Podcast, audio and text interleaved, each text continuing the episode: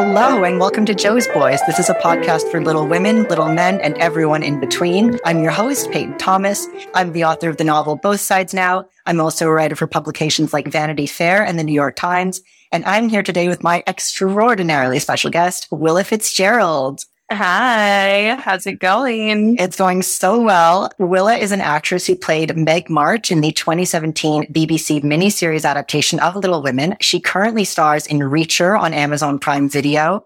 And she's also starred in MTV's Scream and USA's Dare Me. Trueheads will also remember her turn as Kitsey Barbour in The Goldfinch, which is a special favorite of mine. And in 2012, Willa graduated from Yale, where she studied psychology for three years before, luckily for all of us, changing her major to theater studies. Willa, welcome to the show. How are you?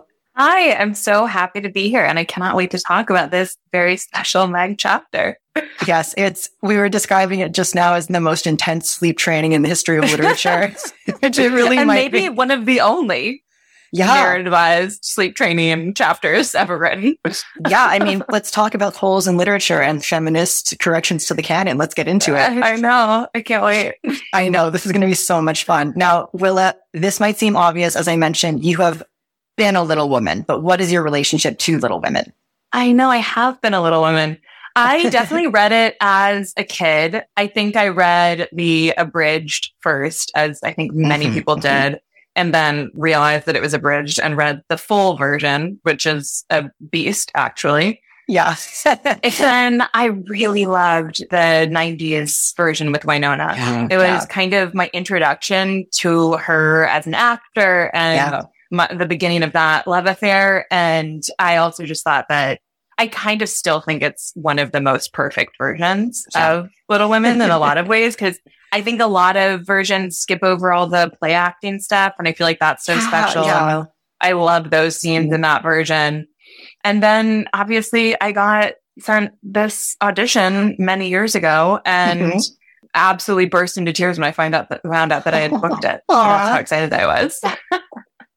That's so exciting. And now were you, I mean, we're going to have to get into it now, but which March sister are you? That might be obvious, but Which one? I, it's such a good question. And also one that I think we all have struggles actually yes. answering because obviously the book makes you want to be a Jo. Right. That's right. kind of the function of how the book is written.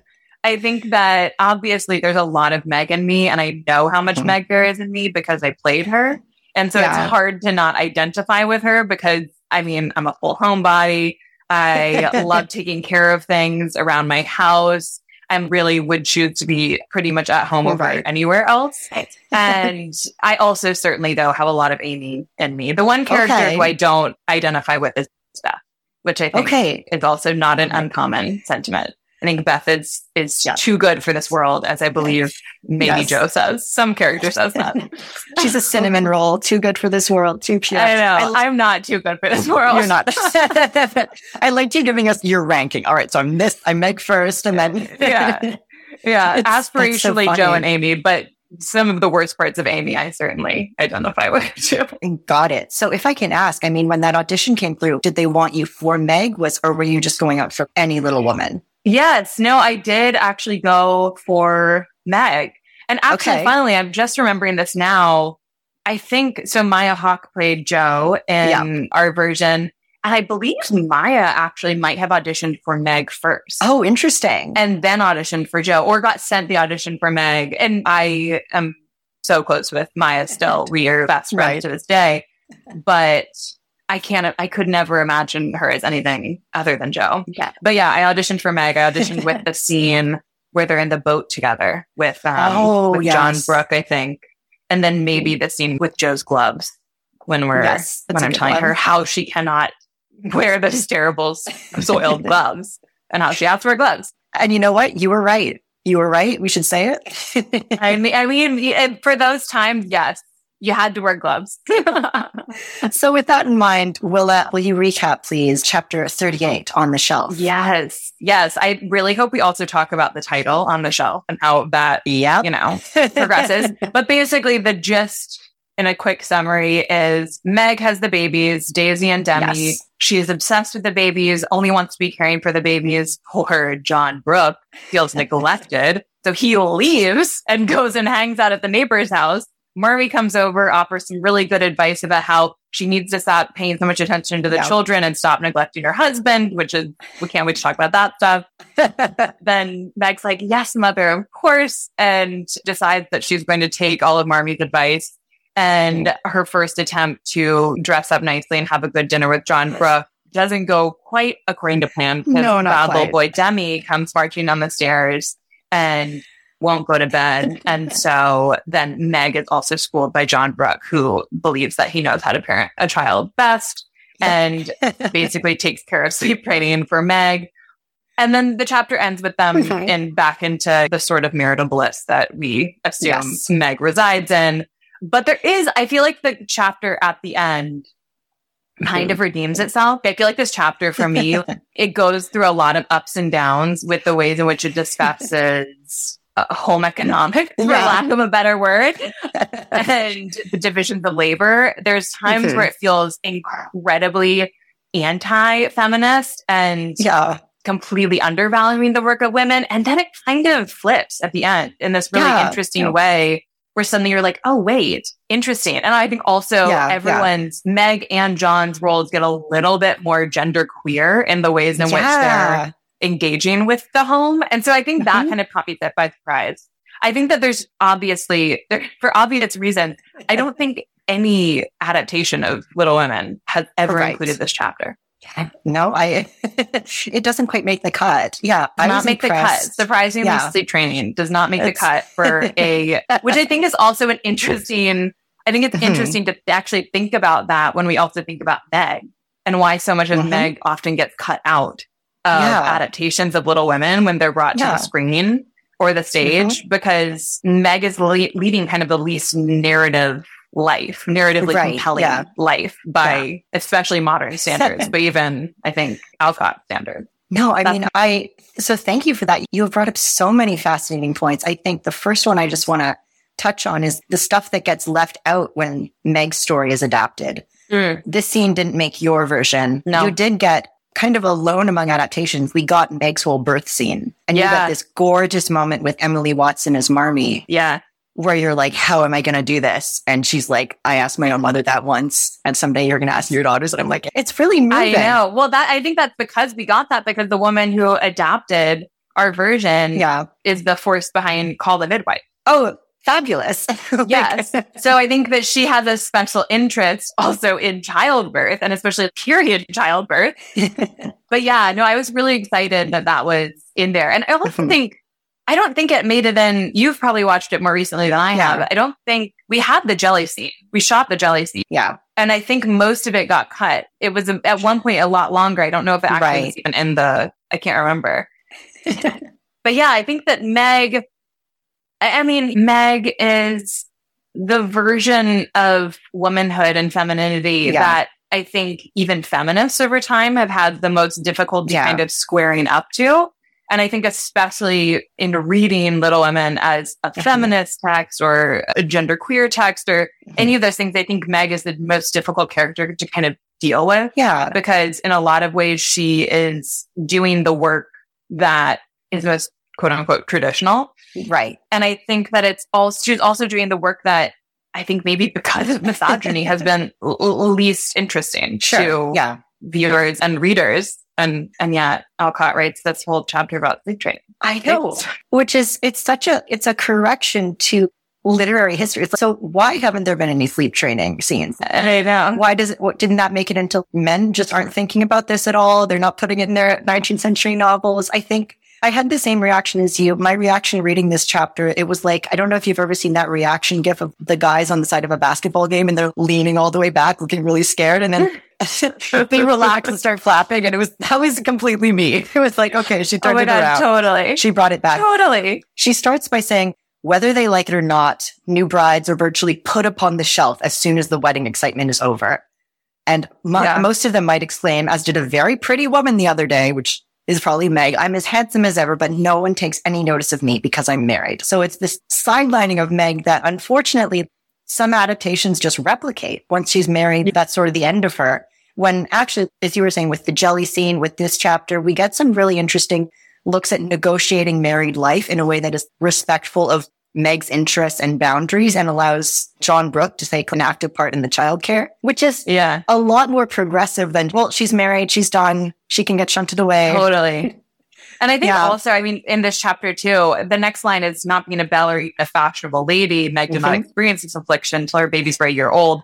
Right. not being a belle or even a fashionable lady. There's actually a lot of the class in this chapter. Too. Yes. Oh my God. Yeah. And mm-hmm. social status and economic status. And I think mm-hmm. that's also an interesting part of the home life that we get this glimpse of because yeah. there are interesting class dialogues and commentaries in Little Women, which are maybe the less yes. touched upon mm-hmm. and adaptations and stuff. But yeah. You know, I think that that's an interesting amendment to the on the shelf as the title. Yes. Yeah. It's Sally Moffat, for instance. She's, her experience of married life is very different because she doesn't have kids to look after. She has this many servants to look after the home and make her jelly. Yeah. Right? So yeah, exactly. I and I wanted to say I loved before we get into anything else. I love the texture of the jelly scene. I was just watching it. You can see the sweat on your brow as you're like, "Come on," and it comes out just liquidy. It's it's such a good chapter. I kind of love that chapter just because I mean I've yeah. been there. I I think i I think one of the ways I relate to Meg the most is mm-hmm. perhaps in the ways that her frustration relative to what is actually happening is always not quite calibrated. Yeah. Her frustration is always Just, exceed the actual stakes of the situation. Uh, yeah. And that's something that I really resonate with no. deeply. and so I, yeah. Yeah. That's where we see that she's Jo's sister. She can exactly. take things to a hundred. But another oh, thing, totally. Another thing we've been tracking throughout the book and which shows up in this chapter is just Meg as a sexual being, someone with sexual agency. Toward the very end, mm-hmm. there's this, a part where she says, look, I got advice from Marmee about how to kind of work on her marriage. I've been neglecting you. I want it kind of more even balance. You don't object, yeah. I hope. And then the answer is never mind what John said or what a very narrow escape yeah. the little bonnet had from utter ruin. So he flies at her and they start making out is the implication there. I literally wrote S-E-X-X-X on my copy of it. yeah. There's, it parallels a moment, I think in the jelly scene. Well, it, it's in, it's when the whole silk coat debacle happens. Yes in the jelly chapter. Yeah, yeah, when she's wearing the when she's wearing the coat and shows it to John Brooke, and then you're like, and we don't know what happened, but then she's pregnant. I know. So these scenes happen. They're very sneaky. Kind of blink and you'll miss them. Well, not you didn't miss them. You had it in the margins. You're like, I know what's going on. we were doing some Victorian flower language decoding around Meg's wedding. And it says yeah. that she refuses orange flowers, which we found were symbols of purity. So she's mm-hmm. immediately like, listen, I know what I'm doing on my honeymoon. yeah. Yeah. Yeah. I know. And it's also interesting too, because you see some of the sexual yeah. politics too, yes. when, when they're like, everyone was better for this division of labor, mm-hmm. labor, mm-hmm. which is shortly after it implied sex scene. Yes. and it's the division of, of labor within the home is something that then contributes to yeah. their positive sex life which is something that sex therapists would still tell you today. There, that's the unspoken domestic struggles yeah. between a couple, whether it's a straight or non-straight, queer, mm-hmm. whatever couple. Mm-hmm. Those are the things that actually interfere most deeply with sexual connection yeah. and marriage. And Alcott's talking about that. And she never married. Little Women. She never married. She's just getting all of this from her older sister, Anna Alcott's experience of marriage. So clearly they were talking about this. Oh, definitely. Speaking of sleep training and having a healthy sex life. That's, you know, that's also like major for couples with really young children. It's, I can start actually sleeping at night and doing other activities at night again. Exactly. exactly. Exactly. So I, I think it's important to kind of push back against this notion that Meg's chapters are anti-feminist or not, because we're really getting a sophisticated negotiation of how to be a woman in a straight relationship and how to be a man in a straight relationship and share duties equitably you mentioned they both become kind of more gender queer in this chapter. And when, when the babies are conceived in that jelly chapter, Meg is wearing John's coat. Right here, it says, yeah, when John is sleep training Demi, he has the patience of a woman or womanly patience, I think yeah. is the quote. They're sort of melts their, yeah. the strictures of gender a little bit. And it's very cool to see that. Totally. And yep. it's also, it, it is also interesting too that Meg didn't expect that outcome. Yeah. Right? Yeah. when she stumbles into the room and sees that yeah, that John is being gentle and soft in this way that she's surprised by. She's like, oh, yeah, it's just very sweet. I, I, I think Marmee comes through. She has really good advice, not just about keeping your husband happy. That's not really the point of her advice. But she says, I, at one point I highlighted this was keep cheerful as well as busy for you are the sunshine maker of the family. And if you get dismal, there is no fair weather, which is a very cutesy way of being like, protect your mental health. Postpartum depression is real. yeah. Yeah, yeah, that's a really good way of reading that. I actually underlined that because I was like, emotional labor. Right. because that was, I think Marmee gives good advice and bad advice yeah. in this in the same breath. Yeah. I like that reading of it a lot more than mine, which was very right. defensive. And I was sure, like, sure. that's, she's asking, yeah. because I think that also Meg's journey throughout the entire book mm-hmm. from Vanity Fair through the jelly, yeah. through this is Meg finds herself embarrassed, in trouble, mm-hmm. whatever, when she's showing the mechanisms by which femininity slash womanhood is created, yeah. whether yeah. that's getting dressed up and being proud of her being dressed up or trying to make the jelly not being able to or not being able to put the babies to bed. That's what her conflict is essentially hiding yeah, the yeah. layers of labor that go into the construction of a home, the construction of femininity and womanhood. Yeah. And I think that is essentially kind of dated. Yeah, no kidding. Mentally draining. Yeah. Activity. Yeah. It's like, and I think that's why Meg, I think, is sometimes challenging to access mm-hmm. because that is kind of her main character arc is becoming Marmee. And Marmee's like, I'm angry every day of my life. And yet I hope that in 40 years, I will be able to not be angry. But right now, all I can do is hide my anger. Yeah. And so there's all these subterranean layers yes. of the actual full expression of who these people are as humans right, being kind of right. like stifled by the mother or oh, wife completely, or yeah. just woman layer of it. Yeah, which I think we're seeing here, even at home with her husband. Initially, Meg feels a desire to just bury that. Yeah. This is going to bring up a question I wanted to ask toward the end, but I might as well say it now. I loved your adaptation, it really kind of took us behind the curtain with Meg, both the birth scene alone. That's not even in the book. yeah. It's suddenly she's pregnant, then the babies are here, and we just, Meg is not even in the room when babies are introduced to Laurie, which is very strange. I know. It's so weird. We have that whole scene with you. We also at Vanity Fair, we see afterward your feet hurt and you're kicking out your shoes and shoveling down ice cream that Laurie brought you. There's a scene, I, you're going to the bathroom, yeah. I think, and you have about 5,000 petticoats that you're managing. Is that? I think I, if I'm not misremembering, I think I was the one who was asking to do And also when we were shooting Little Women, yeah. we were always trying to find places to pee outside because let me tell you, going into the little porta potties with all of those oh, layers oh, no. of skirts on is so terrible. Yeah. It's impossible. So we were always trying to find a spot in the woods to like go, There's a lot of fun stuff that we learned because we had a woman from Orchard House with us, Jan Turnquist. Yeah. Love her. When we were yeah. shooting. And she's fantastic. Mm-hmm. And she was telling us about how the girls, and especially Jo, would run yep. miles every day in their corsets and their petticoats. And, mm-hmm. and we all grew all of our body hair out because Ness, our director, yes. really liked when the close ups being able to see leg hair and mm-hmm. armpit hair. And so we all really went for the grit. We were like, we're going to be living at the same time period. No, I love it. But wait, your question was about the side of Meg that we yeah. don't see, which in the book would also include armpit hair. But yeah, I think I was really excited when I read all of the scripts and I saw that there were those moments included. And then also when I was kind of thinking about how I wanted to play the scenes that were kind of less Meg centric, but yeah. still had a lot of Meg in them.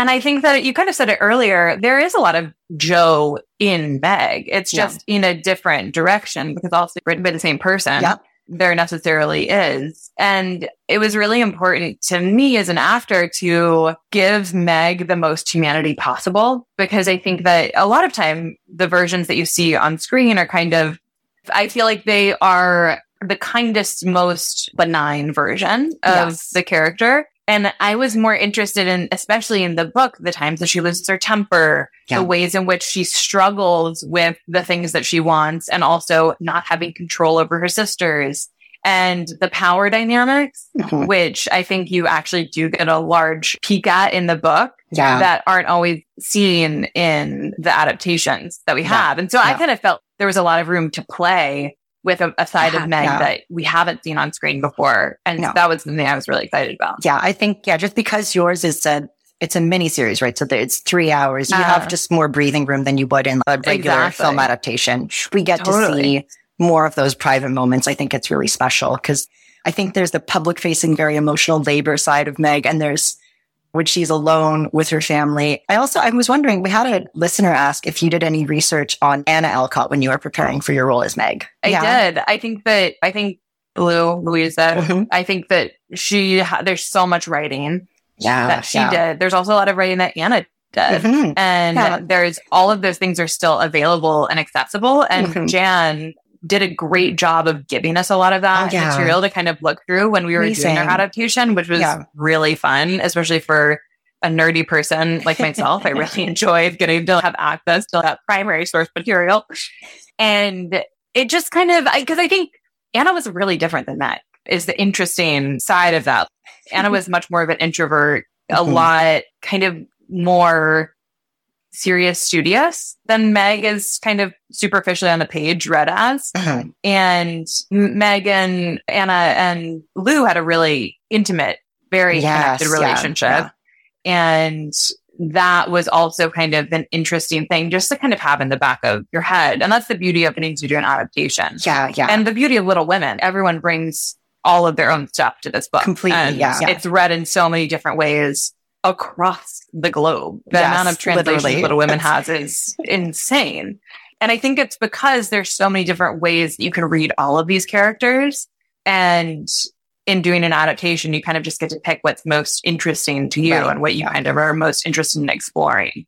And I was really interested in that relationship with Jo and also kind of really interested in kind of exploring the stuff that's either written in between the sentences or kind of in what we know their life would have been like yeah. actually as the Alcotts. Yeah. I love that you got to see the primary source stuff because that is so cool. I, yeah. I've been in the archives. It's myself. really cool. My favorite one, it, it was a script, I think that was co-written by Anna and Lou and Anna's handwriting looks like a computer font. It's pristine. It's perfect. And then Lou comes in and chicken scratch. So, but yeah. it's the fact that Anna did writing. Anna was very curious about theater and the stage. They were both kind of Lou and Anna wanted to be actresses. Yeah. So very similar to you, it sounds. Yeah.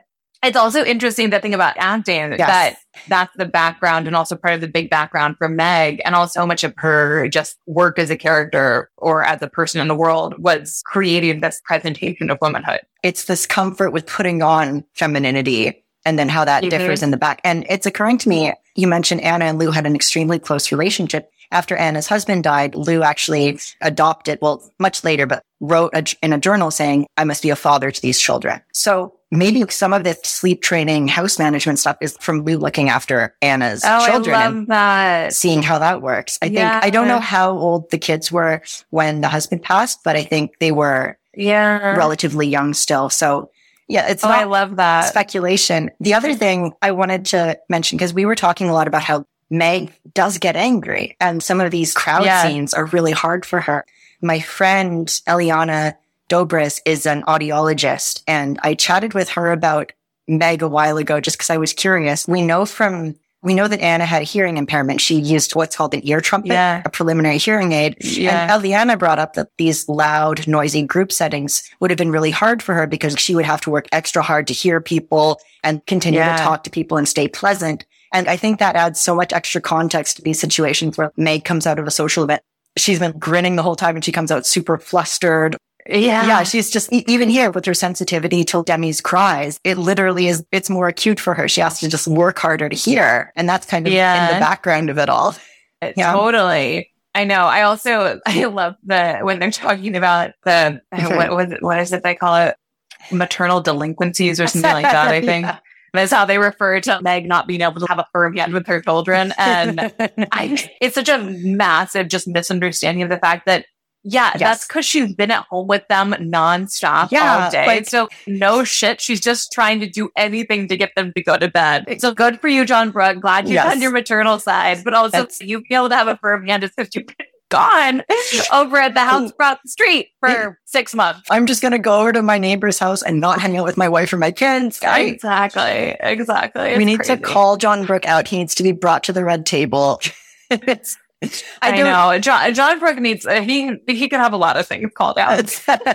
I mean, he rises to the occasion, I think, in the end, but it's interesting that I think Marmee gives good advice. I like what she says here about don't shut yourself up in a bandbox because you're a woman, but understand what is going on. Educate yourself mm-hmm. to take your part in the world's work for it all affects you and yours. I'm like, fuck yeah, go Marmee. But yeah, totally. Yeah. And, and Meg says, I'm afraid he'll think I'm stupid if I ask questions about politics and things. And Marmee's like, I don't believe he would. And truthfully, he doesn't. But yeah, it's notable that John Brooke isn't going over to his parents and being like, how do I take, I'm neglecting my wife. How do I stop doing this? Right. Totally. The onus falls yeah. on Meg to manage the situation.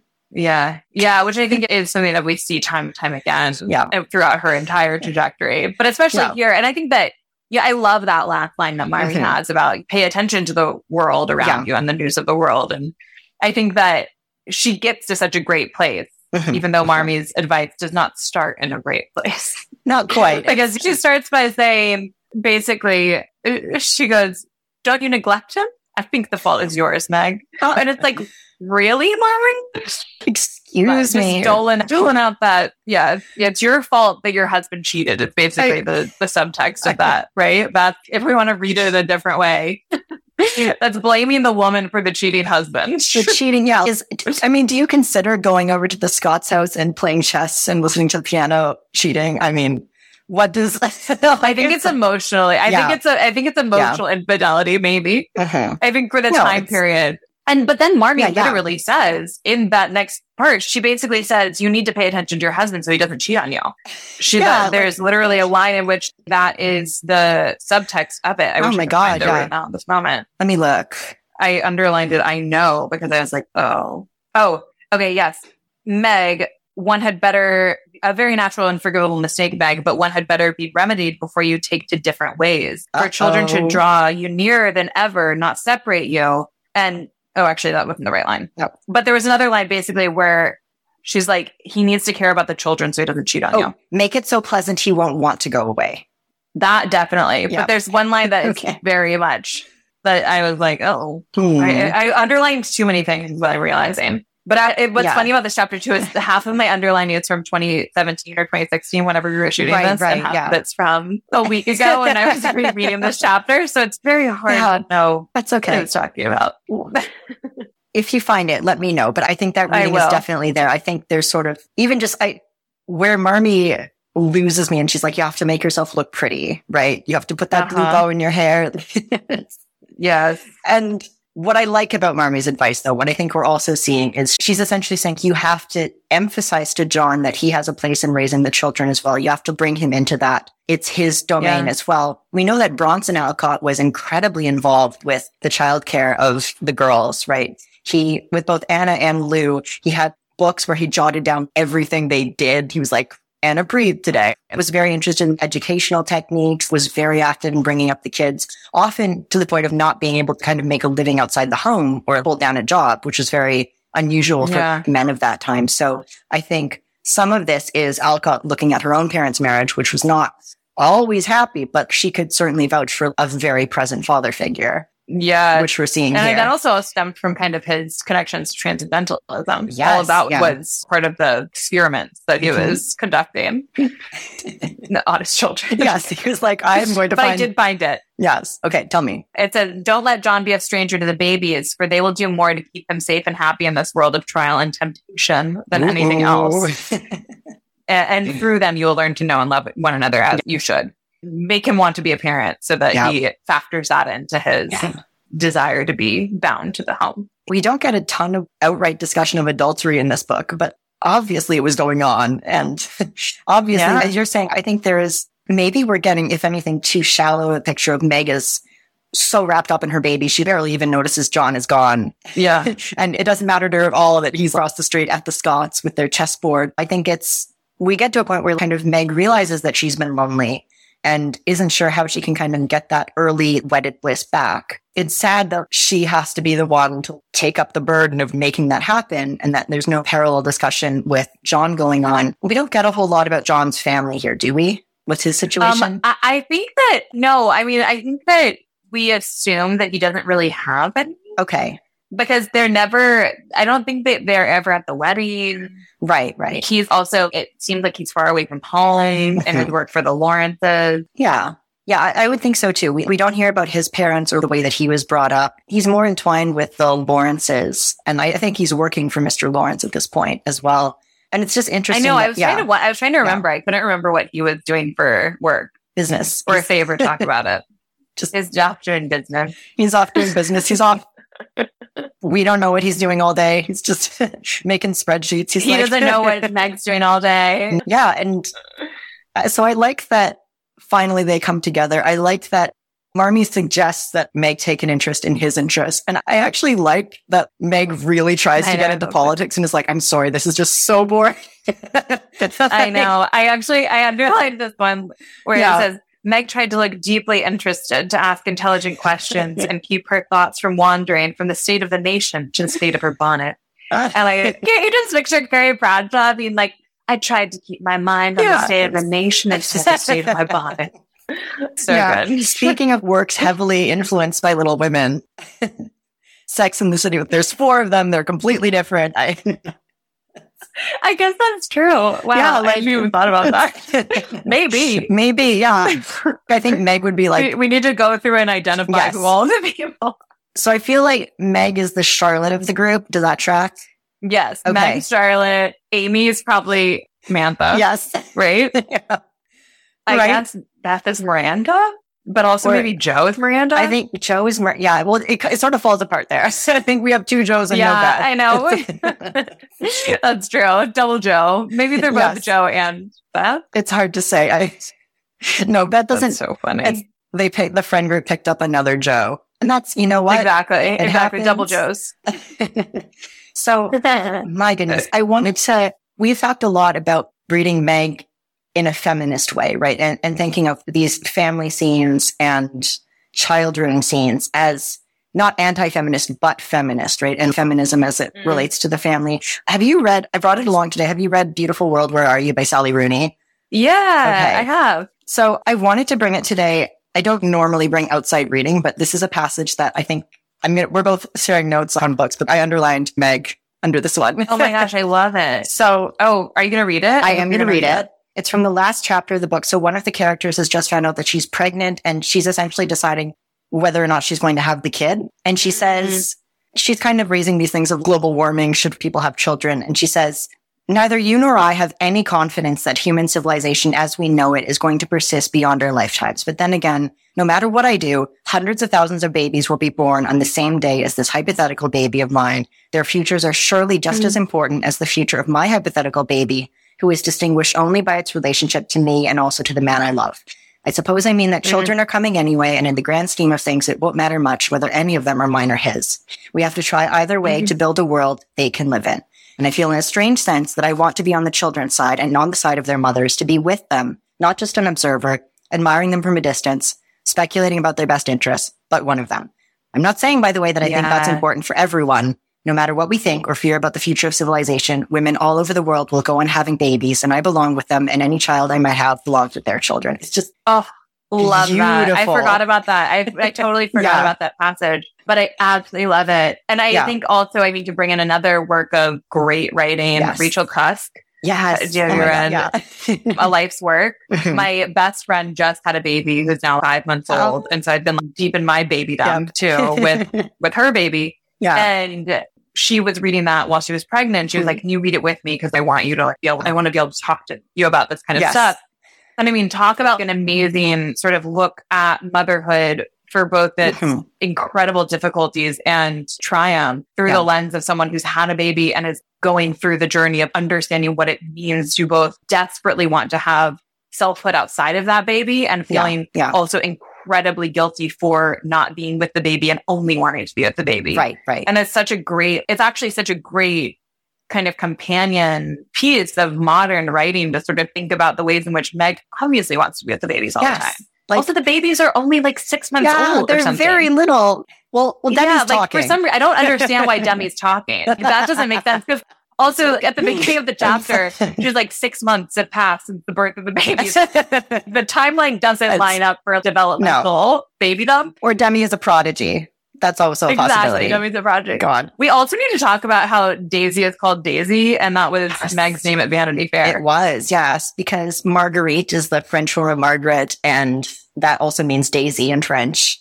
So it all. I know, but don't we feel like she had a really bad time being called Daisy? at Vanity fair, didn't that seem not a highlight of her life? And now looking wow. back on it, she's like, you know what? I'm going to name my daughter Daisy. Maybe in the fullness of time, she's like, you know what? The way everyone treated me around that when all I wanted to do was have a nice time was really fucked up. so I'm reclaiming. Yeah, exactly. I don't know. I don't know. I can't say. I'm reclaiming. I'm reclaiming. She's reclaiming. But yeah, I like, thought that was so funny.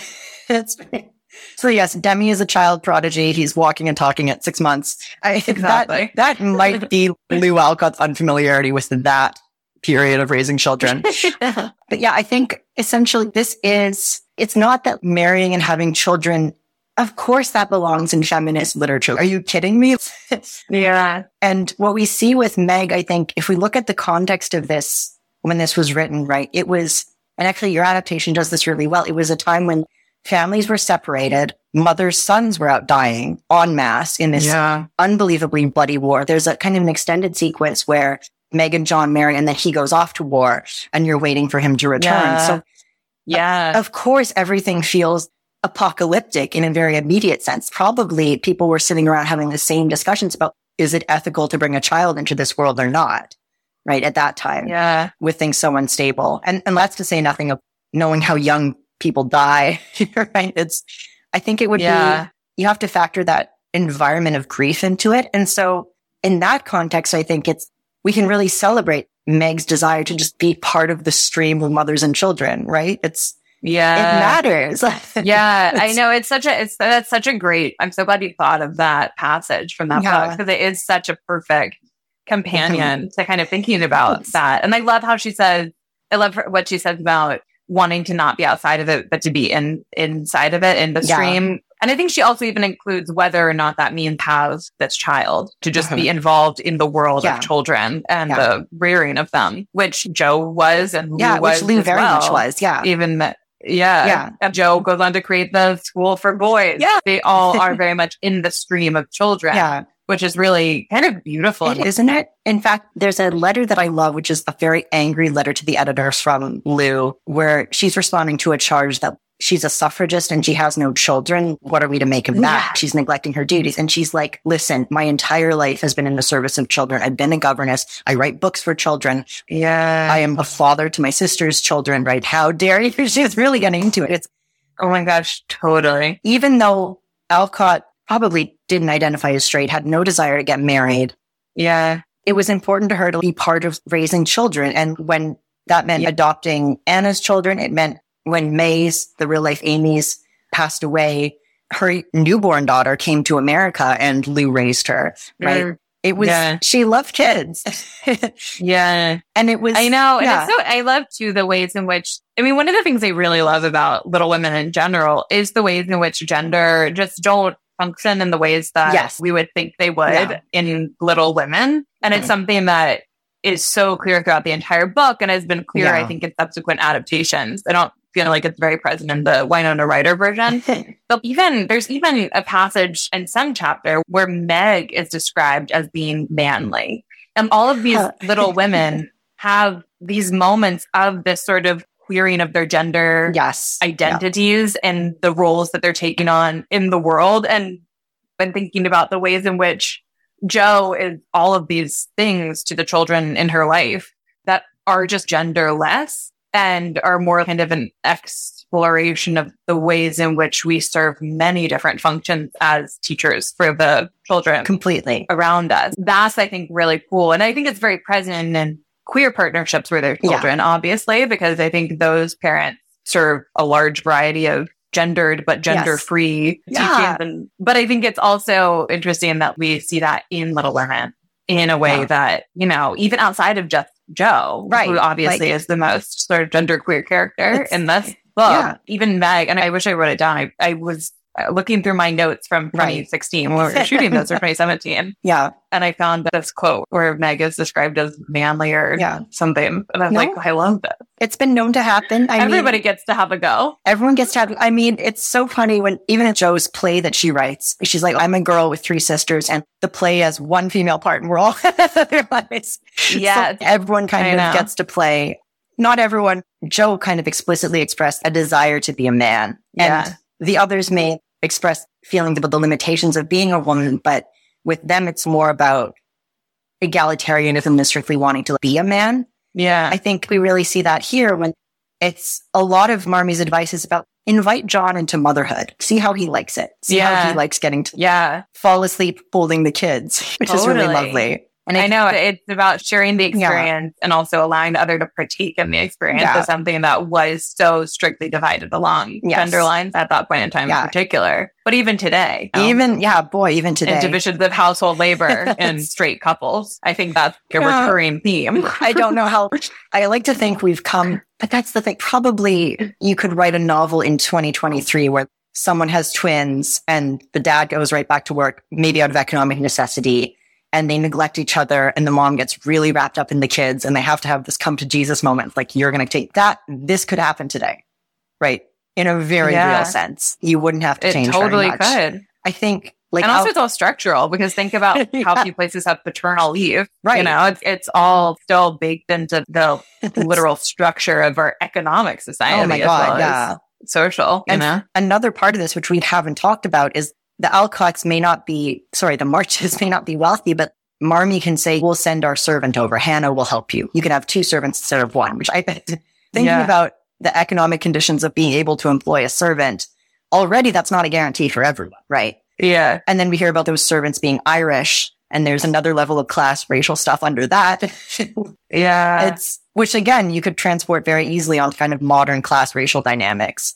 It's very interesting. It's very multi-layered. It's very modern. I we're sort of, I don't want to keep you here past the hour. So I do want to, Sean Meg, I want to ask you a couple questions from listeners, if that's okay, about your time as Meg. Yeah. So are there any Meg scenes that wound up just not making your script, but you wish you could have done? Mm. There was actually a lot more to the birth scene. Oh. Than was actually like made the cut into the final. It was a lot more intense. Oh, yeah. I was surprised and a lot longer. And I think that was, I think that you, you got what you needed, but I think that yeah. there's also part of me that's like, I wish that they would have been able to keep a longer cut of that scene because yeah. I thought it was a really beautiful scene with Marmee and, and kind of a real actual picture of what right. it meant yeah, to enter motherhood and kind of a metaphorical portrait of that entry and its difficulties. And I think also, I think that it would have been I wish I, I feel like our version on the page too did kind of struggle with how to show Meg's married life past yeah. the jelly scene, um, which I think is a very common struggle yeah. with adaptations and it's a huge book, as we said, it it's is. like 400 something pages.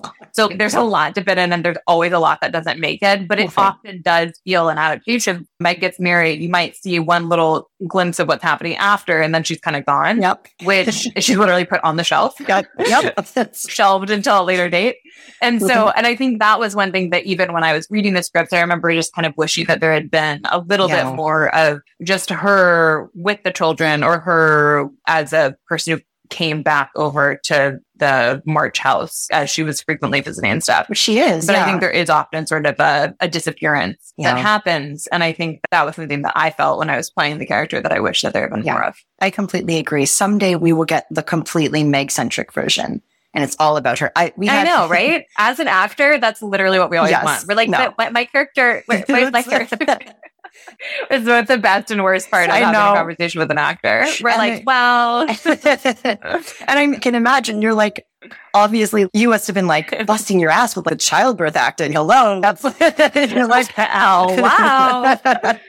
so was there, with that in mind, was there a really, what was the most special day on set? Not even a scene oh, necessarily, oh, but just that one. Is impossible to say okay. because honestly, I think okay. any, if you talk to any of us in that show, yeah. I think we would all say that it was the most special time in our professional lives. Wow. Okay. Because we all, like, we shot it in Ireland and yeah. all of us, Jonah, Maya, yeah. Anna, Kathryn, we all just became enmeshed. Oh, we literally yeah, were all living in this little hotel south of Dublin together for three months almost. Wow. Okay. We had dinner every night. We had breakfast every morning. Mm-hmm. We were fully, we hung out in each other's rooms whenever we weren't shooting. Yeah. We just, and we also were all actors kind of at a critical moment in our careers where I think we all were just starting to get to do what we actually wanted to be doing. Right. Right. And I think that there was this kind of sense of real possibility and potential.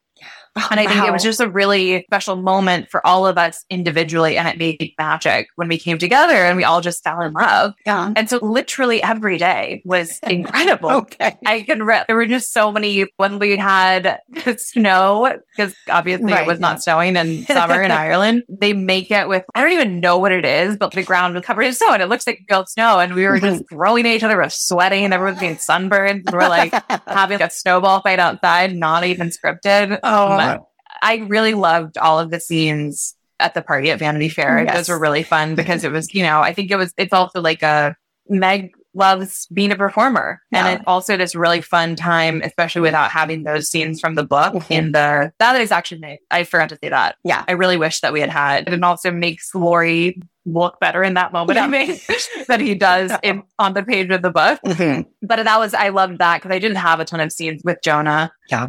Gosh, I mean, there's so many good ones. But basically, all the scenes of us being with all of the sisters were just, we had the freaking time of our lives.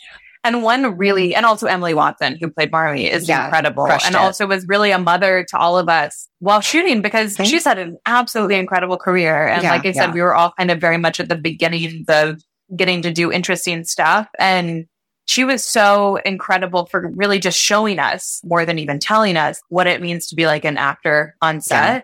And what it means to take the space that you need to get ready, what it means to ask for what you need in order to do your job. Yeah.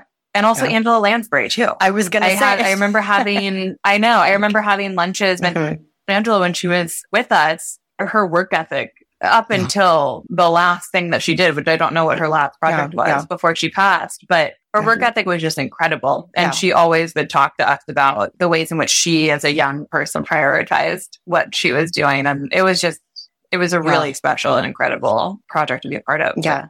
That's amazing people. I know. I and that's so the Jonah you mentioned. That's Jonah Hauer-King. She's in the, the new Little Mermaid, which is very cool. So excited! Yes. I want to see what I want to circle back to Angela Lansbury because I saw your Instagram post that you made when she passed, just saying it was the honor of a lifetime to be able to learn from you, and I thought that was just beautifully poignant. Like you got to fucking act with her. You had, you preserved the entire argument scene when she comes in and she's like, if you marry this schlug, I won't give you any money. You get to deliver the line. You can leave your money to anyone you like. I know. What was that like? I know. Yeah. I, I mean, she's so generous. She's yeah. uh, she was so generous and so kind. And at that point, because she was ninety one, I think, when we yeah. shot that. Yeah. So obviously, she was not really memorized, and she had cue right. cards. But even reading off cue cards that were variously around oh, yeah. my head, she's just incredible. It was still, yeah, it was just a testament to the fact that when you know what you're doing and who you are at a scene, yeah. doesn't matter if you're reading or if you're memorized. How? And also, she was. I mean what a person to say those lines to. Yeah.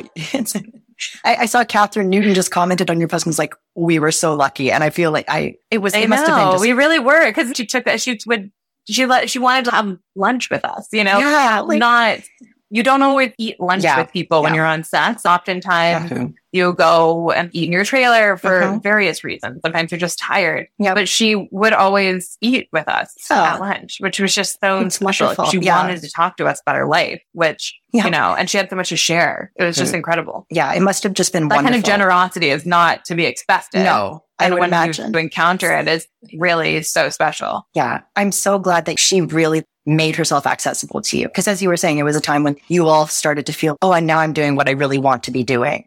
And the fact that she was yeah. present for that to guide you into the next step. And you and Maya and Jonah, Kathryn, we're all seeing you in all these amazing projects now. It, it sounds like I don't yeah. know, like summer camp or something, but that's it wonderful dynamic. Yeah. I mean, it was literally summer in Ireland and we were oh. all just gallivanting around in yes. corsets and petticoats. There are just so many videos of us at lunch because we would take off our dresses because right. we weren't allowed to eat with our dresses on. Of course, yeah. In our corsets and our petticoats, dancing. It was wild. So fun. We had so much fun. okay. Uh, so one last question. Sorry, I don't want to keep you here too much longer. What do you no, think? fine. This was a listener question. What do you think Meg would be doing in 2023? What would she be up to? I mean, I think that what's interesting about Meg is I think that what she was doing in the time that she lived was kind of what she wanted to be doing then and what she probably would be doing kind yep. of now. I think that she would be a person who wants to have a very full home life, mm-hmm. wants to live near family, wants to raise a family, I wonder if maybe given the fact that now you can also do other things, whether she would have wanted to be an actor at a regional theater yeah, or yeah. something like that and keep following those hobbies in a more active way into her mm-hmm. married life.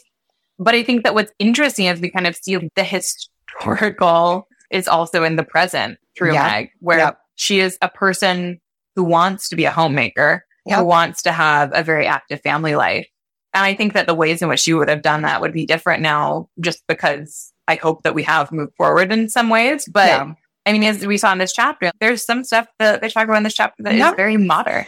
And I think that's kind of what is amazing about her as a character. Yeah. No, I completely agree. I think probably very little. I would like to see Meg doing community theater, maybe Meg doing bonnets right? on Etsy. I don't know. She's very into that yeah, bonnet. Totally.